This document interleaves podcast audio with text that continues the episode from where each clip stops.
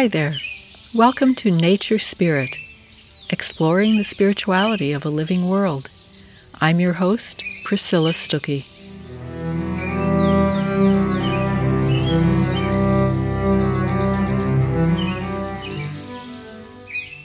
It's a question many people are asking these days. How did we get so disconnected from nature so that we can damage the very web of life? Where did we go wrong? It's a good question to ask because answering it might help us figure out how to change course. And we do need to make big changes in our economies, our uses of energy, and especially in our mindset because one habit of thought lies behind it all, and that is the idea that we are separate from nature and can control it. So, where did that idea come from? That we can bend weather and water and animals and other humans to our will? Or even that we'd want to? It's a mindset that grew up in Western culture, so one obvious place to look is at the sources of Western culture in Europe and one of those sources is the book of Genesis. The creation stories in Genesis do look like they support everything that's wrong today in our relationship with nature. You can see it right there in Genesis 1. After God creates light and darkness, the heavens and the earth, the plants and the animals, God creates human beings and tells them, Fill the earth and subdue it. Rule over the fish in the sea and the birds in the sky and over every living thing that moves on the ground. The command could hardly be clearer, and for hundreds of years people in Europe were hearing this command from birth, absorbing it along with their mother's milk. In early modern Europe, for instance, some of the men who launched the scientific revolution quoted this command from Genesis to explain exactly why they were doing what they were doing. One of those men was Francis Bacon, who lived in England around the year 1600. Bacon is called the father of modern science because he developed an empirical method for looking at nature, using the senses to investigate nature instead of just speculating with the mind. Francis Bacon was proud of his method because he said it would allow people to pry nature's secrets out of her. To him, nature was feminine, as it was to most people of the time. Bacon wrote that through his new science he could prosecute nature, even torture her, to make her give up her secrets. It was brutal language, and it came straight out of English courtrooms, because Francis Bacon was also an attorney. In fact, for a few years, the most powerful attorney in England, the Attorney General for King James I and the language of torture was uppermost in his mind because English courts during that very time were prosecuting witches and torturing them. So Bacon thought we might have to apply a few screws to nature, but once she spilled her secrets, humans would gain control over her as he knew God had intended from the start because Bacon also read in Genesis that Adam and Eve lost their dominion over the earth after they left the Garden of Eden. But Bacon was full of faith. Science could take us back to the garden. Bacon's new method would put humans in charge of nature once again. So, armed with Genesis and the scientific method, Western nations went on for hundreds of years to subdue nature and to share their methods and mindset with the rest of the world which we can now see isn't working out so well. And this is why, in the 1960s, an American history professor named Lynn White made Genesis the centerpiece of his address to a group of scientists. White was an expert in medieval Europe, especially in how Europeans during that time developed the technology to dominate nature. From about the year 1000 on, he said, Europeans invented the machines and methods that made both science and colonialism possible. So, already by 1492, a hundred years before Francis Bacon, Europeans had the warships and the weapons powerful enough to sail across the oceans and loot and enslave along the way. So, why, Lynn White asked, did medieval Europeans think about the world as a place to conquer?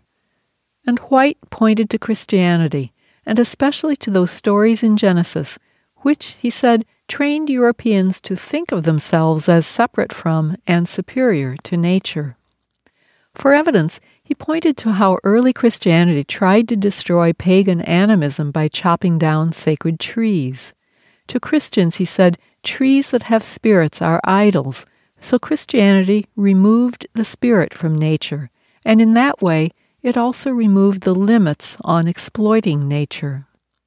Going back even further in history, he argued that the pagan world of antiquity held a radically different view of time than the one portrayed in Genesis. In Genesis, he said, the cosmos has a clear beginning, with a creator who stands outside the world and sets the events of history into motion, while the pagan neighbors of the ancient Hebrews experienced time as cyclical, so that everything is held within it.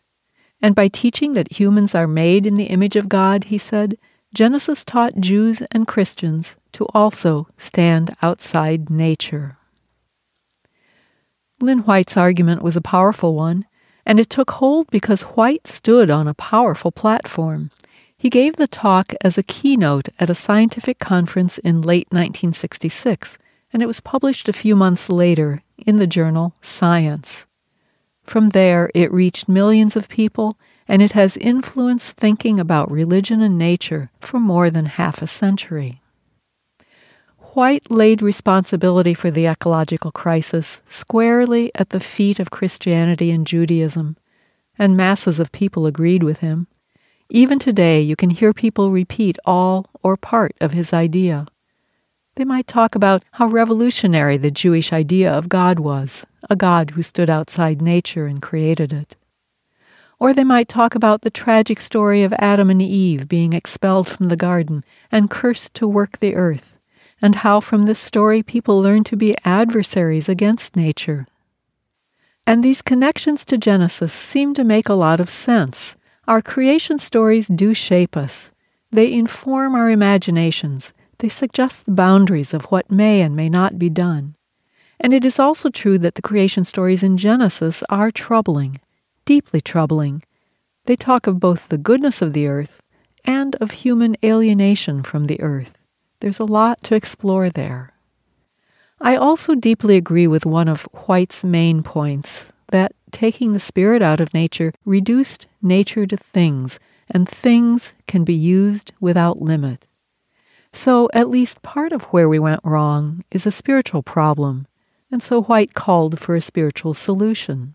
He said, We must rethink and refeel our nature and destiny by which he meant we need to reconsider who we are in relation to the rest of nature.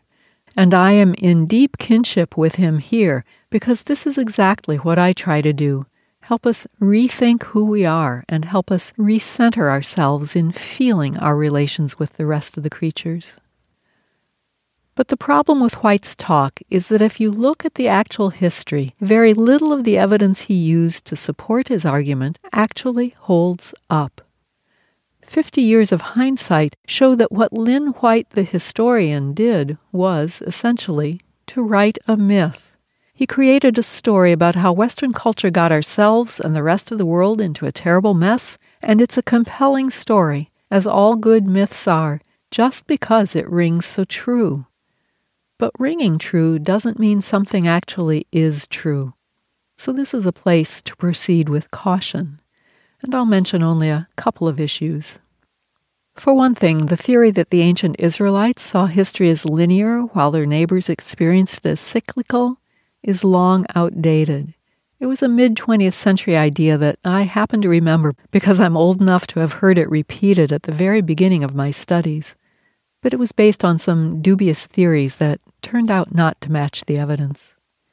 Because the evidence shows that the God of Israel, as portrayed in early Genesis, created the world in a similar way, out of chaos, as did the gods of Israel's neighbors. From Old Babylonia in the territory of Mesopotamia comes a creation story that long predated Genesis. And in that Babylonian story, the gods bring order out of chaos just as God does in Genesis, and then they form the human being out of clay. And when scholars compare the creation stories in Genesis to the natural history of the Greeks, which was being formed around the same time as the final text of Genesis, around 400 to 500 BCE, they find many of the same elements the firmament, the waters, the plants and animals, all appearing in the same order. And in Greek stories, when the humans show up, as in Genesis, they have a tendency to stand above or outside nature and to become the measure of all things. In fact, the first 11 chapters of Genesis are remarkable for how closely they resemble the stories of their neighbors, and how different they sound from the rest of the book of Genesis as a result. It's almost as if the people who collected Genesis into this form intended their creation stories to parallel those of their neighbors, maybe as a way of commenting on those neighboring cultures and religions. There's a lot to talk about here, too. Another thing White got wrong was the idea that Christianity stood apart from Greco Roman paganism because the pagans revered the spirits in trees or springs while the Christians didn't.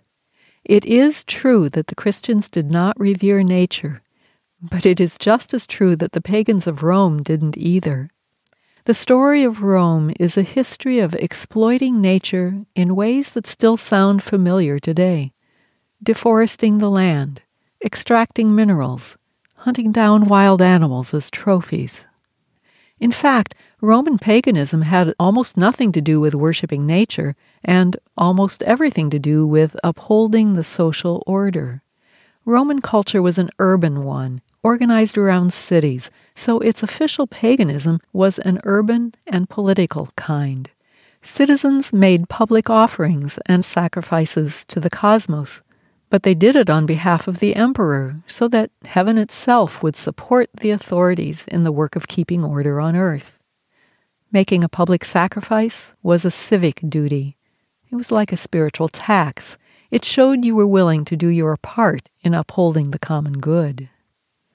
So it was not Christians, but pagan Romans who first persecuted the nature worshipping tribes of Europe and Britain. In the first century CE, Emperor Claudius banned the Druids of Gaul and outlawed their sacred rites. And some years later, as the Roman historian Tacitus reported, the Roman general from Britain sailed across the waters to conquer the last Druids on a far island of Wales. The Roman forces massacred those Druids and then chopped down their sacred groves to destroy Druid rituals and Druid power forever. Now, it is true that when Christianity later sat on the imperial throne, it reproduced those policies and practices, including chopping down sacred groves. So, in the 700s, Charlemagne built a new empire based on the model of Rome, but located in northern Europe with Christianity at its center. He too marched his armies out to the hinterlands to conquer outlying tribes. He chopped down the sacred trees of the Germanic pagans who lived at the edges of his empire, and he massacred all the bears who lived in the forests. And he did it for the same reasons that the Romans had destroyed the Druids 600 years earlier to conquer the holdouts, to exterminate their religion, and to extend the borders of an empire. So, just these few examples show that Lynn White wasn't so right on some of his particulars. But what about his central idea that what people think about themselves and nature determines what they do to nature? Do creation stories shape society as directly as White thought? I think there's good reason to say no, and here is that reason. Judaism understands the Genesis stories in radically different ways than Christianity does. Norman Lamm was a leader of modern orthodoxy and the president of Yeshiva University when he wrote an early response to Lynn White. In it, he talked about how the rabbis of the Talmudic and Midrash traditions interpreted the Genesis stories. Those traditions consist of centuries of rabbis from antiquity through the Middle Ages commenting on the Torah and on scriptures and on just about every aspect of Jewish life. Norman Lamm said that when these rabbis talked about the creation stories in Genesis, they often repeated one saying God created the world by looking into the Torah as an architect into a blueprint. In other words, the law that shows people how to live decent lives, stands at the very center of creation itself. It's the pattern behind nature. So the rabbis could never talk about creation without also talking about how to be decent, responsible people within creation. Or, as Norman Lamm put it, the survival of the world depends upon human acceptance of moral responsibility. This is a wildly different message to take from Genesis than the one Francis Bacon took. And yet the rabbis and Bacon shared a lot of cultural history and they were reading the exact same texts. But one group heard a cautionary tale about being moral people and always practicing responsibility toward nature. The other heard a command to dominate nature, to wring all nature's secrets out using torture if necessary. It suggests that creation stories do not shape their societies in a straightforward or direct way, as Lynn White and others thought. Yes, a creation story can guide a culture that holds that story sacred. But if Genesis is any indicator, a creation story can guide people only along paths those people have already chosen. It suggests that Genesis isn't so much determining the shape of people's thinking as confirming the values different groups already hold. Which only moves the question one step farther back. How did Jews and Christians come to hold such different values that they read Genesis in nearly opposite ways? That's a huge topic in itself, but we can touch here on one obvious difference. The two communities existed in very different relationship to political power. To make a long story short, in medieval Europe, Christianity was the ruling force with the power to set laws, customs, and culture. Back in late antiquity, not long before the fall of Rome, Christianity had become the official religion of the empire, and for more than a thousand years after that, it organized European life, including politics, religion, and the military. And it copied many of the policies of the empire and enforced them with many of the same tactics. Judaism in the Middle Ages, by contrast, was a small minority that Christian neighbors often held in suspicion and periodically attacked and expelled from their towns. During the Roman Empire, Judaism had held a small piece of power, the ability to govern its own territory. But even that power had been crushed when Romans destroyed the temple in Jerusalem in the year 70 and gutted most of the city. Without a political and religious center, the Jewish people were forced to reorganize and they gathered their identity into local synagogues across the empire, and they relied on local rabbis as teachers. This is when large parts of the Jewish oral tradition developed, with rabbis commenting on scripture and life. In short, when Christians read Genesis, they read it through the eyes of empire. Recall that Francis Bacon worked for the king's court in England, and many of the new scientists in the generation after Bacon those who formed the Royal Society of London funded their science through the profits they made from investments, many of which were in the slave trade. There is a direct line of funding between slavery and the rise of Western science that we don't talk about nearly often enough. Those early English scientists were building a new colonial empire and it is no surprise that when those men read Genesis, they could see only domination and control.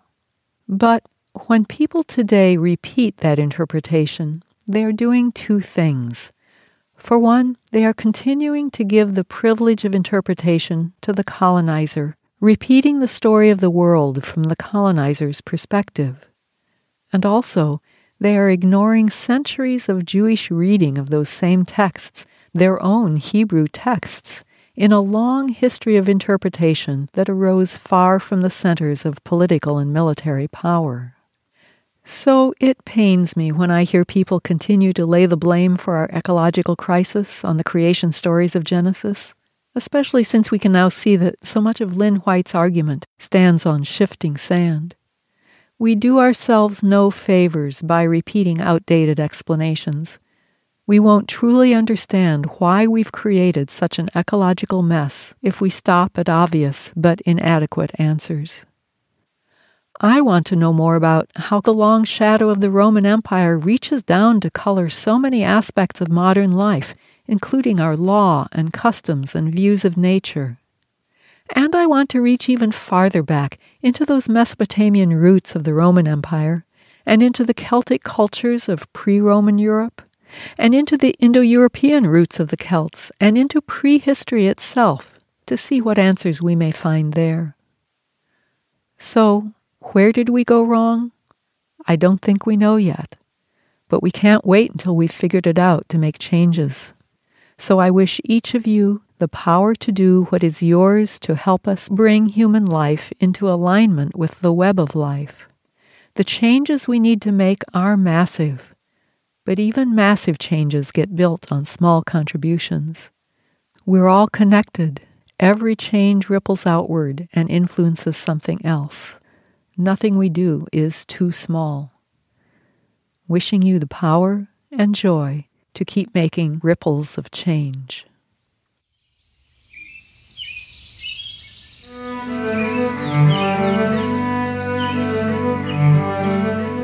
You've been listening to Nature Spirit, a podcast with Priscilla Stuckey. For a transcript of this episode, or if you'd like to read further on the topic, go to my website, priscillastuckey.com, and click on the Nature Spirit link. Or check out my books, Kissed by a Fox and Other Stories of Friendship in Nature, and Tamed by a Bear Coming Home to Nature Spirit Self, both published by Counterpoint Press. Until next time. Be well and be blessed.